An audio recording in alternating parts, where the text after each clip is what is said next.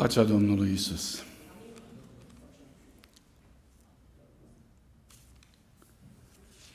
Cântările pe care le-am auzit în seara asta mi-aduc aminte de copilăria mea. Mi-aduc aminte de vremurile în care cuvântul era străjuit de, eu știu, mesajul acela al cântărilor din fiecare, din fiecare seară, din fiecare serviciu divin. Să ne ajute Bunul Dumnezeu ca bucuria mântuirii să definească fiecare adunare a noastră. Această strângere înaintea Domnului Isus Hristos cu jerfele noastre să fie întotdeauna o strângere fără cusur. Pentru ca harul și binecuvântarea Lui să se reverse peste noi. Vă invit în seara asta momente, ca momente de meditație să continuăm uh, cercetarea noastră în legătură cu momentul în care Domnul Isus Hristos a declarat solemn celor prezenți începutul împărăției sale.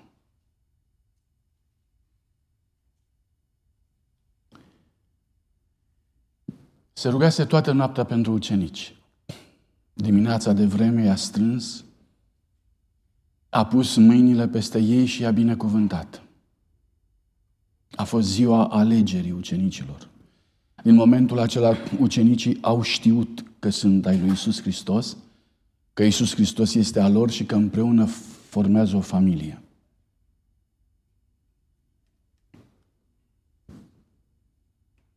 După ce Domnul Iisus Hristos a terminat binecuvântarea, Mântuitorul le-a arătat oamenii care începeau să vină. Erau atât de mulți pe țărmul mării Tiberiadei sau Genezaretului, încât n-a mai avut loc. Și puțin mai târziu, Domnul Iisus Hristos a plecat pe coasta muntelui. Evident, mulțimile l-au urmat. Când a ajuns pe coasta muntelui, Matei, capitolul 4, cu versetul 25, după el au mers multe noroade din Galileea, de Capole, Ierusalim, Iudeea, de dincolo de Iordan. Capitolul 5 cu 1, când a văzut Iisus noroadele, s-a suit pe munte și după ce a șezut jos, ucenicii s-au apropiat de el. Comentatorii vorbesc că era în obiceiul rabinilor că atunci când învățau norodul să stea jos, era poziția de autoritate. Mântuitorul a folosit și alte poziții de autoritate. Mântuitorul s-a ridicat în picioare, a ridicat mâna. De data aceasta însă se așează acolo și cum erau învățați ei să fie învățați, Mântuitorul începe să le vorbească. Um, haideți să vedem puțin audiența. Și când aș vrea să ne ocupăm de audiență, nu este pentru ca să vorbim despre ei, ci să vorbim despre noi. Știți că audiența e foarte importantă.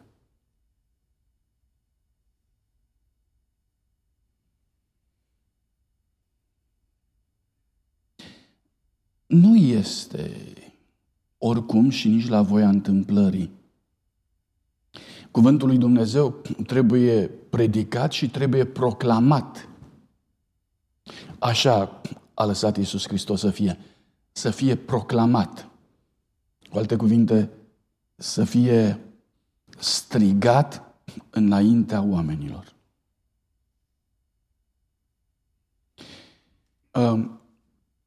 Predica aceasta de pe munte nu are loc la începutul misiunii Domnului Isus Hristos.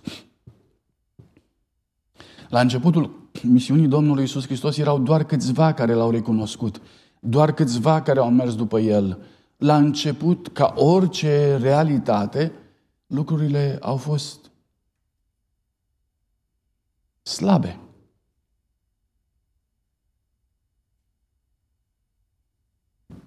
De aceea Scriptura spune, nu disprețuiți ziua începuturilor slabe. De aceea Domnul Iisus Hristos vorbește despre faptul că împărăția cerurilor este ca o sămânță de muștar. La început a fost o sămânță de muștar. Mari semne de întrebare în legătură cu ce se va întâmpla cu sămânța asta de muștar. Acum începuse să crească. Versetul 24 din capitolul 4 spune I s-a dus vestea în toată Siria și aduceau la el pe toți cei ce sufereau de felurite boli și chinuri, pe îndrăciți, lunatici, slăbănogi și el îi vindeca. Versetul 23, mai înainte, pentru ca să mergem în uh, contextul mai îndepărtat etapă cu etapă. Iisus străbătea toată Galileea, învățând pe norod în sinagogi, propovăduind Evanghelia Împărăției, tămăduind orice boală și neputință care erau în norod. Uh, lucrul ăsta a atras pe oameni. Cam ăsta este rostul Bisericii lui Isus Hristos și Domnul Isus Hristos a lăsat bisericii sale acest mandat. Biserica trebuie să tămăduiască, Biserica, biserica trebuie să ducă cuvântul lui Dumnezeu în toate părțile. Biserica trebuie să învețe. Biserica trebuie să fie lumina lumii și sarea pământului. Și Isus Hristos asta face. Când oamenii se strâng în jurul său, atunci Domnul Isus Hristos începe să predice. Oamenii de atunci și de acolo îi oferă Domnului Isus Hristos prima lui ocazie ca într-adevăr să încerce să, sau să înceapă să Uh, propovăduiască, să vestească, să proclame cuvântul lui Dumnezeu.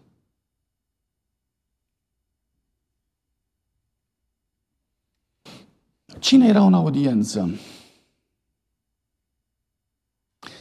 Domnul Iisus Hristos spune foarte limpede în Ioan capitolul 6 cu versetul 44 Nimeni nu vine la mine dacă nu-l atrage cine? Tatăl. În mulțimea aceea, sau mulțimea aceea era o mulțime de oameni atrași, împinși de Tatăl prin Duhul Sfânt. Tatăl uh, atrage prin Duhul Sfânt. Veniseră acolo după ce îl căutaseră de multă vreme. Startul pentru căutarea lui Mesia fusese dat de Ioan Botezătorul îi botezase în botezul pocăinței și după aceea i-a trimis acasă și le-a spus să aștepte pe unul mai mare ca el și pe acela să-l urmeze. Oamenii se întorseseră acasă și așteptau un semnal. Și când au auzit că a venit altcineva care tămăduia orice boală în norod, Gândul că unul mai mare decât Ioan Botezătorul era înaintea lor a fost din ce în ce mai clar pentru ei. Și iată-l, iată-i pe acești oameni urmându-L pe Domnul Isus Hristos. Atrași de cine? De Tatăl. Lucrul ăsta trebuie spus mereu și mereu. Dacă nu lucrează Duhul Sfânt, scaunele vor fi goale.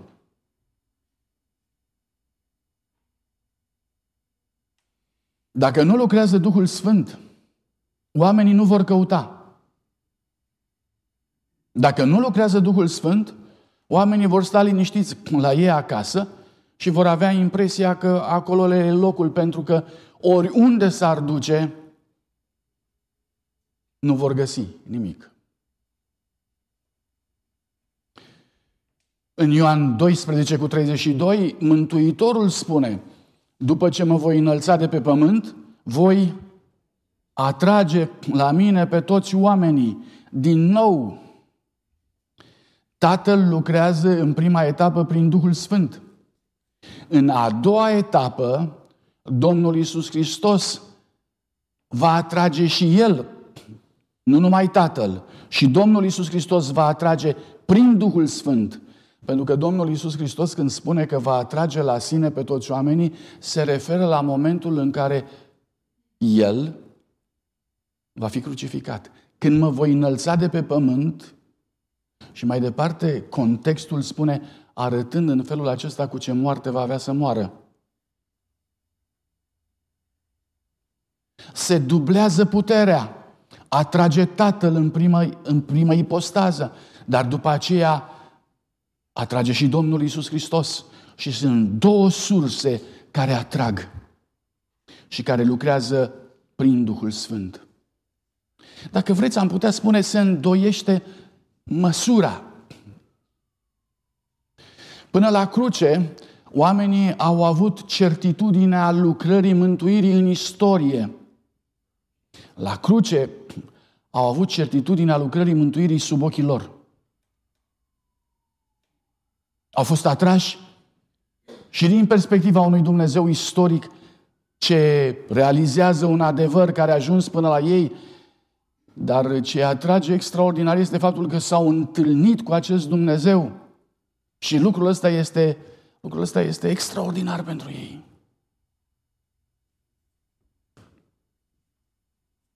Mi se spune că acolo erau și farisei în adunarea respectivă, erau și păcătoși. De fapt, toată societatea izraelită se împărțea în farisei și vameși. Cel puțin așa îi împarte Domnul Isus Hristos.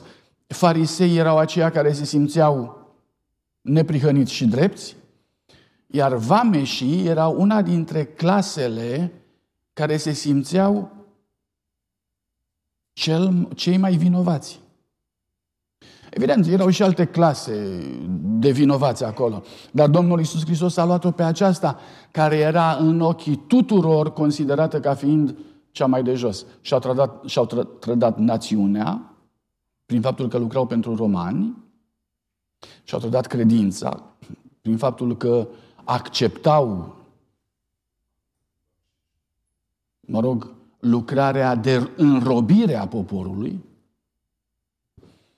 erau oameni care, din punct de vedere al societății, nu mai aveau nicio speranță.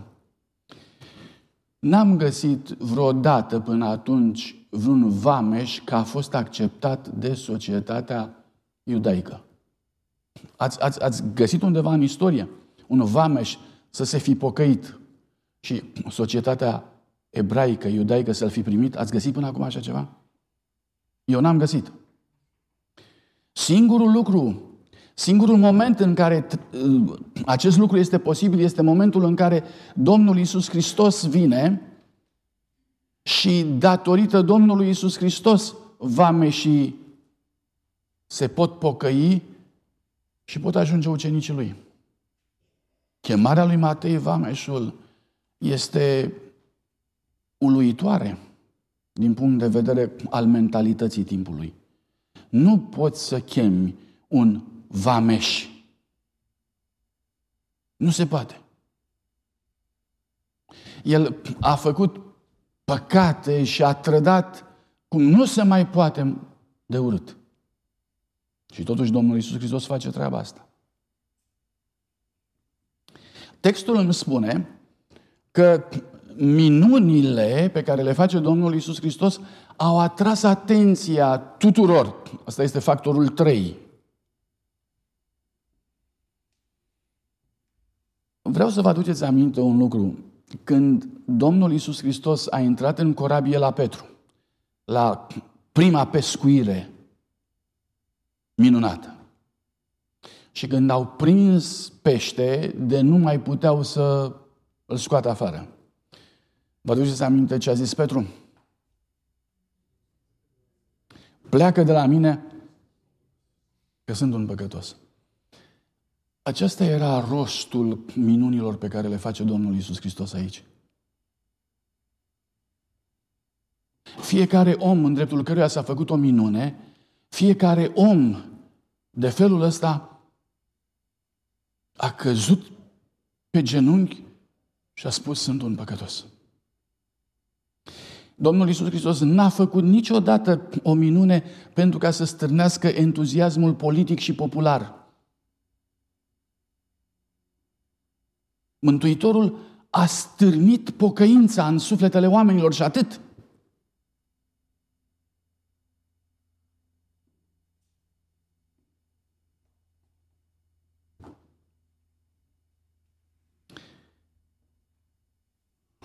Cartea Cugetări pe Muntele Fericirilor ne spune prezența lui Isus expune omului vinovat păcatul său. Doar prezența lui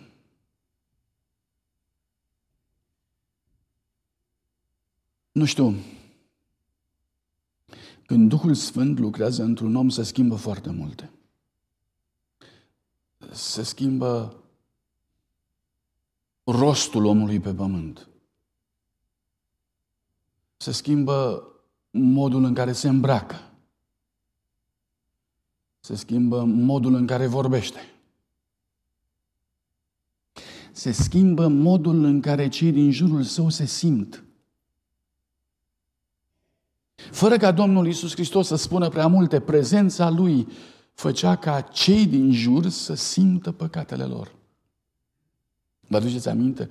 Când Mântuitorul a mers spre Ioan Botezătorul, Ioan Botezătorul a recunoscut în Domnul Isus Hristos o statură a sfințeniei cum nu o întâlnise niciodată. Și îi spune, Doamne, da, te rog frumos, botează-mă. Îi spune botezătorul celui ce trebuia să fie botezat. Botează-mă tu. E visul meu să fiu botezat de un sfânt. Și Mântuitorul îi spune, hai să împlinim profeția, să împlinim ce trebuie împlinit. Și Mântuitorul a fost botezat pentru că trebuia să se împlinească lucrul acesta, adică el trebuia să intre sub lege. Așa spune Sfântul Apostol Pavel, că el a venit sub lege. A luat asupra lui tot ceea ce ține de noi, până și pocăința a luat-o asupra lui. Dar nu era lui.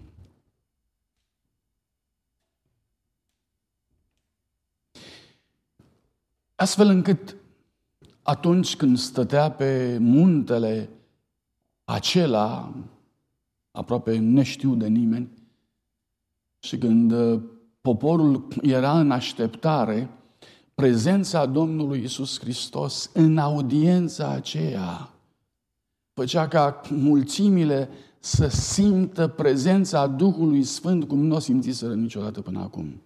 Aș dori să rog uh, media să mă ajute cu un prim slide care vorbește, cel puțin gândul acesta luat din Cartea Cugetări pe Muntele Fericilor mi s-a părut extraordinar. Fericirile sunt salutul Domnului Hristos pentru o lume păcătoasă și trudită. Își începe Domnul Iisus Hristos misiunea sa salutând lumea trudită, obosită, păcătoasă. Nu vorbește celor care erau drepți. Fraților, la modul direct, nu era nimeni neprihănit pe lumea aceea. Toată dreptatea pe care o simțeau unii era un fals. Fariseii erau sub cea mai mare capcană posibilă în care poate să cadă un om, și anume să se simtă bine când el este mâncat de cancer. Să se simtă bine, să creadă că este neprihănit când el este păcătos din cap până în picioare. Isaia spune, din creștere până în tălpi, nimic nu-i sănătos. Nimic. Totul este răni, vânătaie, carne vie, puroi, nestors, nelegat, nenimic. Asta era starea națiunii.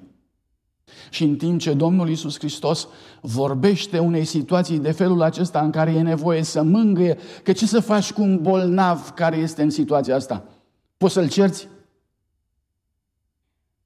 Poți să-l iei de urechi? Să-l întrebi, dar ce ai făcut de ai ajuns până aici? Vai, nu!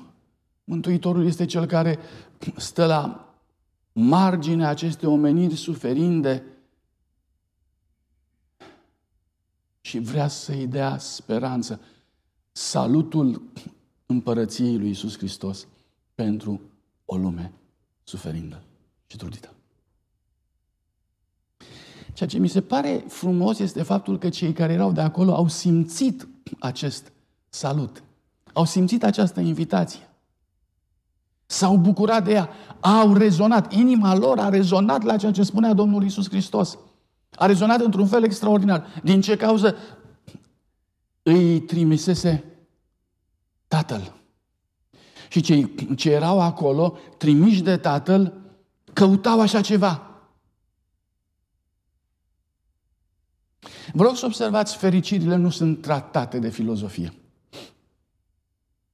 Vom vorbi. Fericirile sunt niște axiome pe dos pentru lumea noastră. Adică, ferice de cei săraci în duh, uh, spune ceva lumii mele, civilizației mele de acum, culturii mele de acum? Nu! Cultura mea nu recunoaște nimic semnificativ în această simplă declarație. Ferice de cei săraci în duh, că cea lor este împărăția cerurilor. Nu, nu recunoaște nimic. Pentru că ai nevoie de o anumită realitate sufletească să se declanșeze în tine, pentru că la un moment dat cuvintele astea să aibă sens. Și dacă realitatea asta nu există, dacă Tatăl nu lucrează în tine, în inima ta, cuvintele astea trec pe lângă tine ca niște gloanțe, fără să se deschidă. Ele devin ermetice, închise. Nimeni nu înțelege nimic. Din cauza asta lumea mea este nefericită. Pentru că lumea mea nu înțelege valoarea acestor cuvinte. Îmi mai rămâne să întreb un lucru. Dar biserica mea e fericită? Eu sunt fericit? Dumneavoastră sunteți fericiți? Și nu e vorba de o fericire din asta pe care toată lumea o, o creionează în reviste, în ziare și pe toate gardurile. Nu, nu e vorba de asta. E vorba de o fericire autentică. Extraordinară. Mântuitorul i-a văzut pe oameni căutând. Oamenii ăștia au venit la Domnul Isus Hristos căutând ceva. Le lipsea. În cartea lui Amos, Domnul spune, voi trimite foamete după cuvântul meu și vor pribegi de la o margine a pământului până la cealaltă. Ceva de felul acesta s-a întâmplat aici. Au pribegit, a căutat, au căutat. Oamenii ăștia, oamenii aceștia, nu erau niște formaliști. Nu căutau după niște rețete, nu. Un căutător este creativ, este ingenios. El caută peste tot, cu toate mijloacele. El știe că trebuie să găsească și face toate eforturile intelectuale, emoționale, sufletești, doar de o găsi ceva. Asta este ceea ce a reușit să facă Tatăl în inimile acestor oameni. Asta a reușit să facă Duhul Sfânt în momentul în care i-a dus la Domnul Isus Hristos. Singurul lucru care reușește să blocheze căutarea aceasta e mândria. Singurul lucru.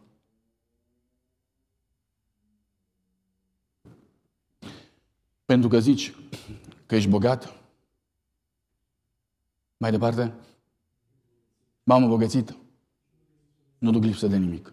Și când ajungi în situația asta, în conformitate cu Apocalips, capitolul 3, nu mai cauți. Stai că le știi pe toate. Nu mai cauți. Oamenii aceștia care căutau, începuseră să știe că ei sunt săraci, orbi și goi. Dragii mei, descoperirea asta este vitală în rândurile noastre. Este vitală. Dacă nu vom descoperi că suntem săraci, orbi și goi și ticăloși și nenorociți, noi nu vom tânji niciodată după Duhul Sfânt. Noi nu vom putea să fim niciodată săraci în Duh. Iar ceea ce vreau să vă spun este că fericirile încep cu promisiunea revărsării Duhului Sfânt. Așa încep fericirile. De acolo începe tot. Nu din altă parte. Ferice de cei săraci în Duh. Cu asta începe misiunea Domnului Isus Hristos și se termină misiunea Domnului Isus Hristos cu cele 10 fecioare. nu e așa? Care e problema celor 10 fecioare? Problema, tema celor 10 fecioare, acestei pilde, care este? Duhul Sfânt, e adevărat, dar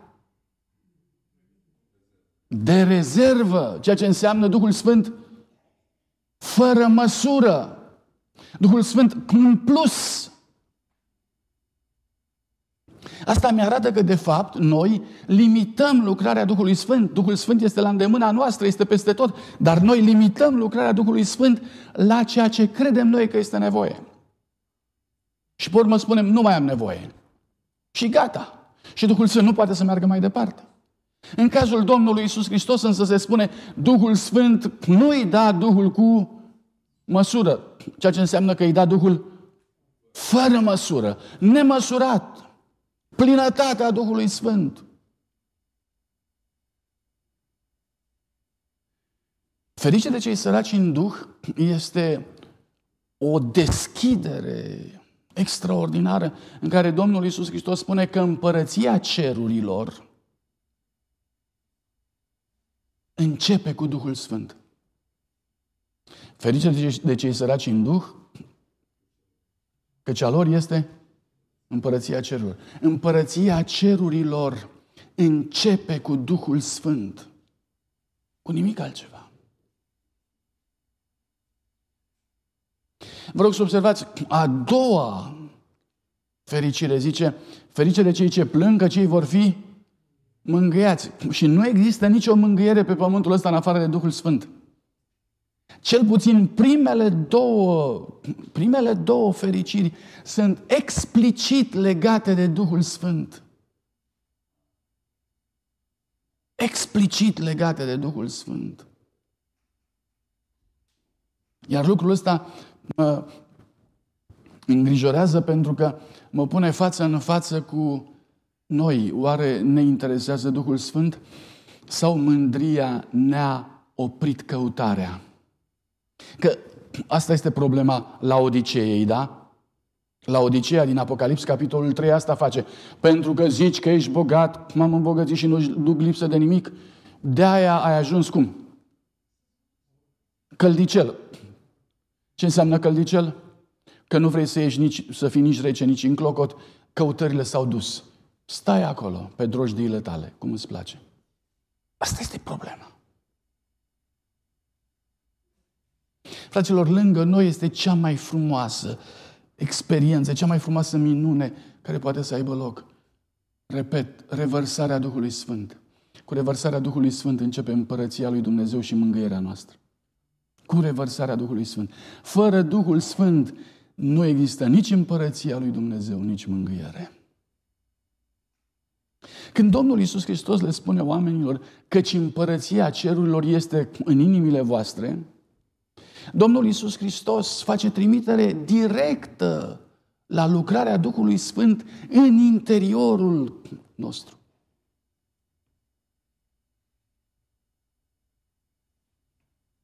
Aș vrea în seara aceasta doar să vă deschid gustul pentru ceea ce urmează și anume pentru fericirile pe care le vom studia împreună. Um, aș vrea să împărtășesc cu dumneavoastră patru gânduri din Cartea Cugetări pe Muntele Fericirilor, pentru ca să ne fie o concluzie frumoasă. Fraților, muntele Garizim din Vechiul Testament este muntele binecuvântării. Știți, da? În, în exodul lor spre Canaan, la un moment dat Moise face lucrul acesta și pe muntele Garizim se suie jumătatea poporului, pe muntele Ebal, cealaltă jumătate a poporului, îi vedeți pe amândoi acolo, în imagine. Și pe muntele Garizim au fost rostite binecuvântările, iar pe muntele Ebal au fost rostite blestemele. De atunci, muntele Garizim a fost numit muntele binecuvântărilor. Din cauza asta, samaritenii și-au construit un templu acolo. Când n-au mai avut templu la Ierusalim, când li s-a interzis să meargă acolo, au construit un templu aici în amintirea binecuvântărilor lor, ca un templu al binecuvântării. Dragii mei, acolo, pe un munte și pe altul, s-a format conștiința poporului evreu. Acolo. Acolo s-a, practic, Dumnezeu le-a explicat că există o luptă între bine și rău, între păcat și neprihănire. Iar această luptă, simbolizată prin cei doi munți, cu binecuvântarea și cu blestemul, i-a făcut să înțeleagă că mintea lor trebuie să lucreze în aceste două dimensiuni. Păcatul aduce blestem, neprihănirea aduce binecuvântare. Iar neprihănirea este lucrarea Duhului Sfânt. Formarea conștiinței cu privire la neprihănire și sfințire prin ascultare. Citiți, vă rog, citiți, vă rog, această scenă din nou și din nou și veți vedea de câte ori Dumnezeu le spune, dacă veți asculta. Dacă veți asculta, vă voi binecuvânta, veți fi cap și nu coadă. Vă voi binecuvânta munca, vă voi binecuvânta mintea, vă voi binecuvânta totul.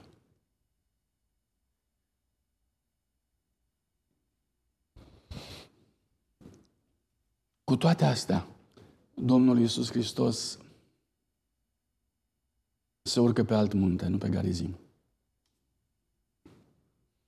Muntele Garizim este un loc unde Dumnezeu vorbește unui popor care intrase în legământ și cu care Dumnezeu dorea să lucreze. Muntele acesta al fericirilor nou testamentale se adresa unei omeniri, ce fel de omenire? Vă amintiți? Trudită, și păcătoasă. E nevoie să o ia de la capăt. E nevoie să o ia încă o dată de la început pentru acești oameni. Și Mântuitorul asta face pe muntele frumos al fericirilor. Ioan Botezătorul este în planul lui Dumnezeu acela care a chemat poporul la devoțiune, nu la ceremonii. De ani de zile se legaseră de ceremonii.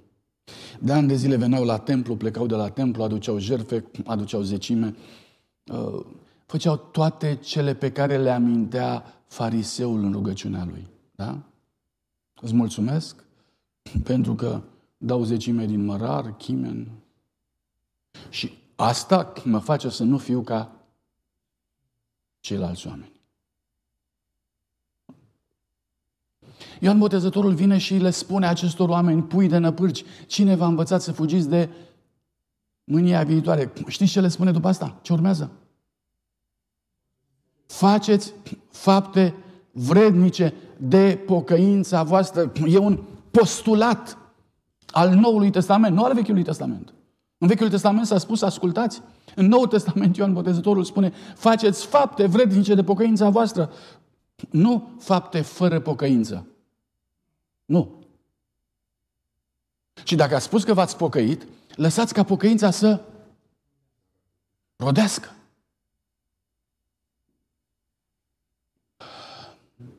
Ceea ce a făcut Ioan Botezătorul ca și Domnul Isus Hristos a fost să fie interesat în pocăința față de păcat, nu în politica socială. O, Doamne, câtă politică știau evreii la vremea aia. Erau, erau obligați să știe politică. La fiecare colț se loveau de crimele romane, se loveau de injusteția romană, se loveau de o altă națiune care venea și îi opresa de fiecare dată. Și din cauza asta, în continuu, nu puteau să nu existe o discuție între 2, 3, 4, fără ca să nu apară ideea eliberării. De, către, de cine? De romani. Atât de prezentă era această realitate încât uitaseră de ideea eliberării de păcat. Uitat complet. Noi suntem astăzi cumva la aceeași situație. Atât de mult ne uităm de jur împrejur la politică, la ceea ce se întâmplă, încât uităm că este vremea să ne pregătim noi. Din cauza asta, e important să știm că totul pornește cu Duhul Sfânt. Din cauza asta trebuie să ne aducem aminte de lucrul ăsta. Auziți, dacă învățătorii și conducătorii lui Israel ar fi fost gata să primească harul său transformator, Iisus ar fi făcut din ei trimiși ai săi în mijlocul oamenilor. I-ar fi trimiși, i-ar fi trimit pe acești fruntași în toată lumea. Era planul lui Iisus Hristos. Să-i atragă la El și apoi să le încredințeze trimiterea aceea care le-a făcut-o ucenicilor. Duceți-vă în toată lumea și propovăduiți Evanghelia și faceți ucenici din toate neamurile, botezându-i numele Tatălui, al Fiului și al Duhului Sfânt. Aceasta ar fi trebuit să fie trimiterea conducătorilor lui Israel. Vă dați seama ce durere, ce imagine a misiunii ratate era permanent în ochii Domnului Isus Hristos.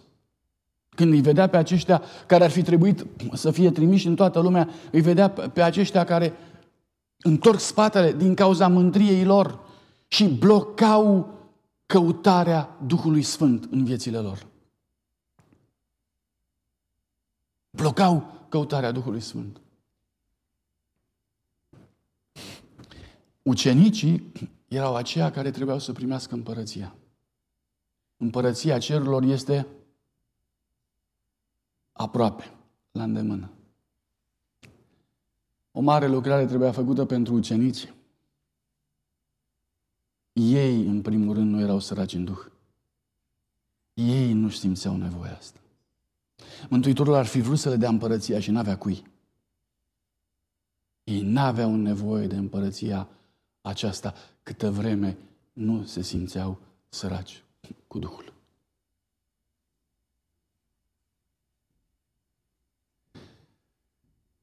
Este ultimul uh, gând. Îmi place foarte mult. Pe cel ce îl iartă, Hristos îl face mai întâi să se pocăiască. Cum vi se pare?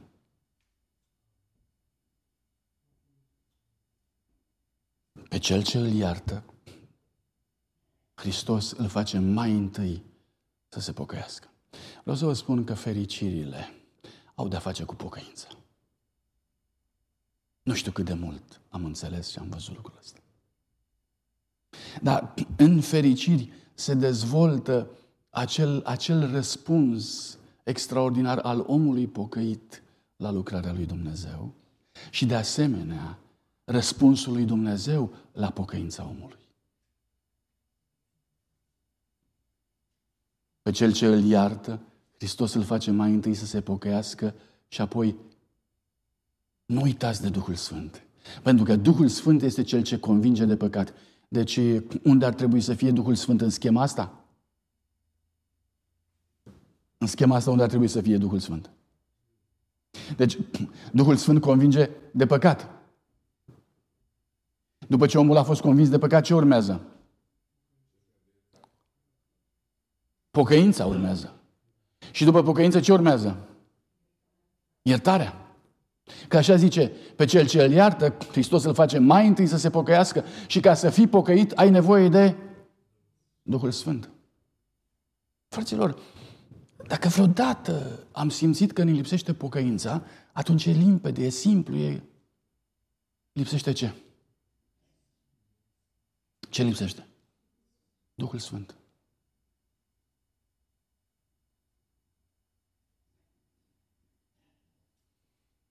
Lecția asta este suficientă și foarte importantă pentru Biserica lui Isus Hristos în primul rând și apoi pentru toată lumea.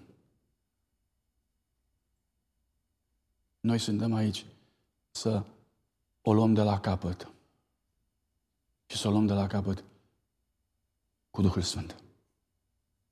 Amin. Ne-am așezat, Părinte, înaintea cuvântului Tău în seara asta ca să ne cercetezi în legătură cu Duhul Tău cel Sfânt. Am dorit, Părinte, să o luăm din nou de la capăt, într-o căutare asiduă și frenetică după cuvântul Tău, după prezența Ta, astfel încât, Părinte, să nu limităm Duhul Sfânt, ci să poți găsi în noi niște vase în care să poți turna Duhul Sfânt fără măsură, să fie și de rezervă pentru zilele care vor veni. Te invităm să lucrezi în noi mântuirea ta. În seara asta, Am dorit să ne angajăm, Părinte, să învățăm fericirea. Să învățăm fericirea Ta și nu fericirea lumii în care trăim. Să experimentăm fericirea autentică, Doamne, și să ne dăm seama că lumea asta, cu toate formele ei de așa zisă fericire, nu face altceva decât să fugă de ea însăși și că este o enormă frustrare toată fericirea pe care o găsim în cultura noastră. Venim la tine să ne faci fericiți. Venim la tine să ne mântuiești. Venim la tine să ne faci viața frumoasă. În numele Domnului Isus. Amin.